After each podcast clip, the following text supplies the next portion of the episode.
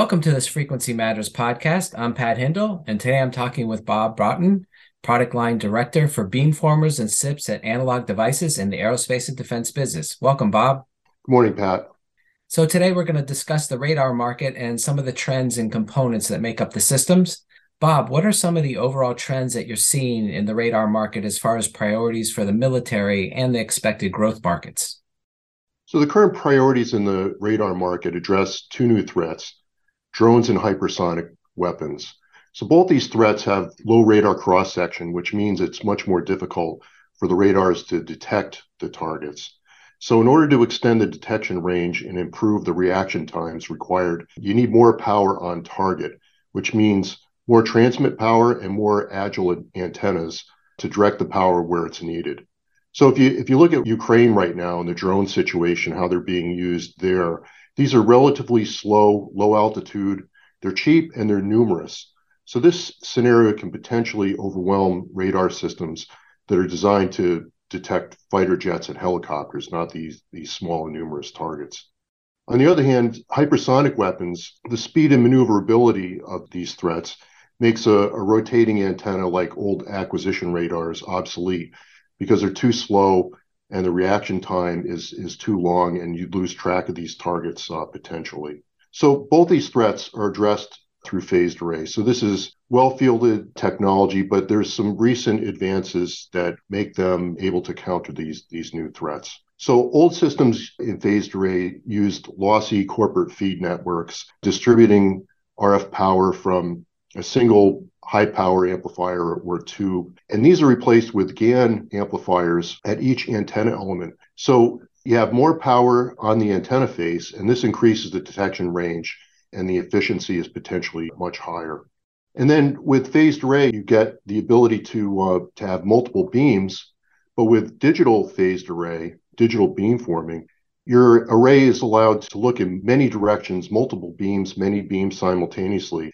And that reduces the acquisition time compared to a spinning antenna and enables you to track many targets and like drone swarms and reduce the reaction time that, that you would have with slower technologies. So with phased array, because of the part count multipliers that come with phased array, these systems can be very expensive. With semiconductor process capabilities driven by cell phones and other consumer markets, phased array technology is being developed outside of the traditional military suppliers and bringing advantage of commercial scale and cost. So while the addressable market for that we see in radar maybe has been flat to a few percent up year on year, given these new threats and the renewed commitment to funding self-defense capabilities, especially in Europe and Asia, we see the annual growth for the radar market approaching 10%. So you mentioned GaN semiconductors.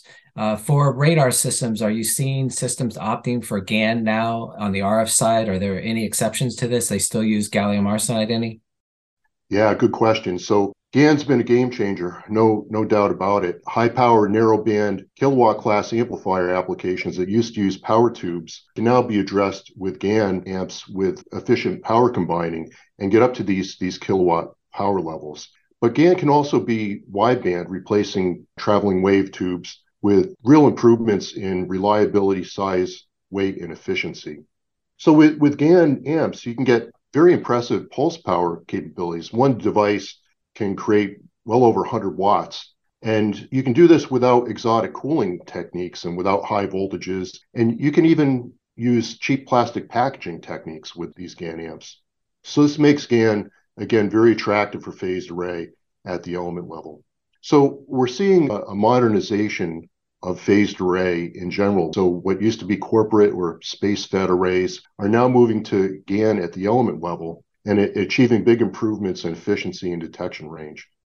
So you can look at the SPY 6 radar or the Patriot radar as two examples of corporate and space fed arrays in the previous uh, generations, now taking advantage of GaN technology and with big performance improvements. There are exceptions. So with phased array at, with a PA at every element, now, if you increase the number of elements, that increases the total power that you transmit, but you also get an increase in the antenna gain as the, the array gets larger. So that gives you a double whammy for, for total power and the effective radiated power. So as your arrays get larger, you don't necessarily need GaN in order to get the required levels of effective radiated power. So some applications can use GaAs amps at the element, or even if space is a problem, then you can even use silicon amplifiers that are integrated within the, the beamforming ICs themselves. So this can bring the solution size and cost down as compared to uh, what you can do with GaN and where you don't need that very high power uh, in certain applications. So some places where we see GaAs and silicon not yielding to GaN are in, in SATCOM on the ground side, 5G, and automotive radar as just a few examples. Yeah, you can't beat the uh, cost and integration level of silicon. That's right. So, what are you seeing on the uh, converter and processing side for performance demands for radar systems? Right. So, analog techniques can address multiple radar beams, but the complexity of the beamforming network makes it really impractical to get much beyond a dozen or so beams at a time. So, if an application requires hundreds of beams you'd like to have for scanning a large volume or tracking drones or these kinds of applications, then digital beamforming is just a, a better design choice. But this requires a data converter behind every antenna element. So for size and frequency planning reasons, ideally like to sample directly at the RF frequency, which is pushing the sample rates for the converters up much higher and you know higher than 20 gigasamples per second, for example. But with the military radar, it's not just the sample rate. You also have to be able to put up with standoff jammers, for instance. So you have to tolerate very large signals without saturating the converter and simultaneously be able to detect the intended radar return from the target that you're trying to uh, acquire or track. So that means that you need a large dynamic range in your converter, which means a lot of bits. So let's do some math. So for the example that we we gave 20 gigasamples per second, and let's say we had 10 bits of equivalent uh, linearity in the converter and a thousand elements in a typical phased array, that's 200 terabits per second of data that has to be processed by the radar signal processor. So a huge amount of data. And it's a problem for the radar signal processor in itself just to gag down that much data. But uh, the sheer power required to process uh, to transport the data is huge. So at a at a modest 10 picojoules per bit, that's two kilowatts just to move the data from the antenna face back to the signal processor.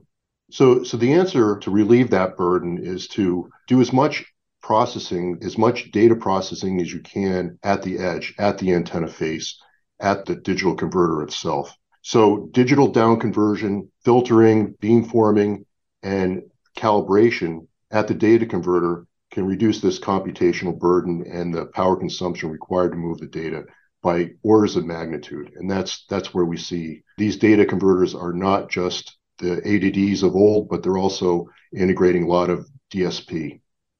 Well, that's very interesting. But uh, ADI also plays in the subsystem market what trends in the radar are you seeing there? You know, are the customers generally preferring higher level assemblies so they don't have to deal with the integration of various components or not? Yeah, in the past, when commercial technology wasn't available, the primes had to be vertically integrated and they had to do it all from the component level all the way up to full equipment offerings. And this was at low scale with huge R&D costs, so it made these developments very expensive. And the commercial world benefited from these military and space industry investments. So, yeah, we got microwave ovens and Tang, but we also got a lot of semiconductor development and advances in mobile computing uh, that, that came out of the military and space development markets. So today, the, the traditional DoD primes, they're becoming system integrators, and they've got a lot of competitive pressure to provide the most advanced solutions at very high reliability and at the lowest cost to the taxpayer. So today, the modern commercial electronics market is much larger than the defense electronics market. And with so much more being spent on research and product development and cost reduction at very high scales, in the modern commercial world, the primes and defense market are able to leverage those investments for military purposes. So it's been a turnaround where it used to be driven by the primes and the DoD. Now this technology is being driven by the, the commercial world. So we're, we're building custom modules and system and package components serving radar applications for several programs of record now. And an advantage that ADI brings is the ability to draw from a huge modern semiconductor portfolio and exercise the commercial high volume manufacturing ecosystems to provide these module solutions with high reliability, low cost semiconductors. So smart system partitioning can reduce the number of sensitive interfaces that the customer has to deal with within these, these enclosures. And it leaves the more difficult ones to processes and technologies that we're already accustomed to in the semiconductor world. So miniature manufacturing and so forth. So this division of labor plays to our strengths and allows the primes to, to focus on system design, algorithms, and technology integration. So, talking about more complicated systems, it seems like for years we've been talking about integrating radar and communications into one system. Do you see that happening in the near future, or are there performance demands that are too different this will never be realized? Yeah, it's a great debate. So this comes down to the engineering trade-offs, and the trade-offs include the cost of development and, and the cost of of upgrading. So I guess the classic argument is that you can't combine the functions of a Ferrari and a pickup truck in one particular design. Either it's going to be fast or it's going to be able to carry weight, but it's not going to be able to do both well. So a similar skepticism was made years ago in the cellular technology market, where every new standard that came up Uh, GSM or wideband CDMA required a, a, new point solution in the radio because the, the semiconductors weren't advanced enough and we required fully analog signal chains, hardware accelerators. The A to D converters weren't up to the task to sample at, at the front end frequencies. But now with the advances in fine line CMOS, GaAs and bipolar processes are, are being displaced and CMOS is, is approaching the antenna closer and closer all the time. And with high speed converters, the digital domain being closer to the antenna, we can get rid of the analog signal chains and down converters and replace the dedicated accelerators, the hardware accelerators, with reconfigurable microprocessors. So with this comes software defined radio. So once you get to the digital domain, the modem is now reduced to a software problem. Still not easy, but it's a lot more scalable than having to design new hardware for every different air standard. We see the same trend in commercial test equipment. Those spectrum analyzers and network analyzers are, are now software defined and the upgrades are new feature sets. Not even envisioned when the part when the piece of equipment was released are accessible through software upgrades. It's the same software defined approach in commercial test equipment. So back to radar and comms. So let's look at an example. In a pulsed radar um, a narrow pulse requires a lot of peak power to get the same energy on target or you can have a, a, CW transmitter at much lower power and get the same amount of, of energy on a target over a longer period of time. So for those two solutions, the amplifiers, the power supply, cooling systems, et cetera, for the two systems, they're going to be very, very different. But with some maybe acceptable engineering compromises through waveform design and tailoring the hardware, we can bring those two cases closer together.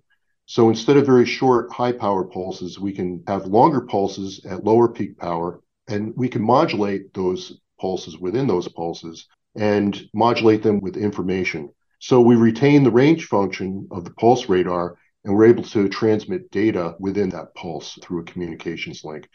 So this is exactly how the SPY-6 radar works. It's got the radar and missile uplink functions embedded in that same waveform. So here's an example where you can do a good job both in one particular design.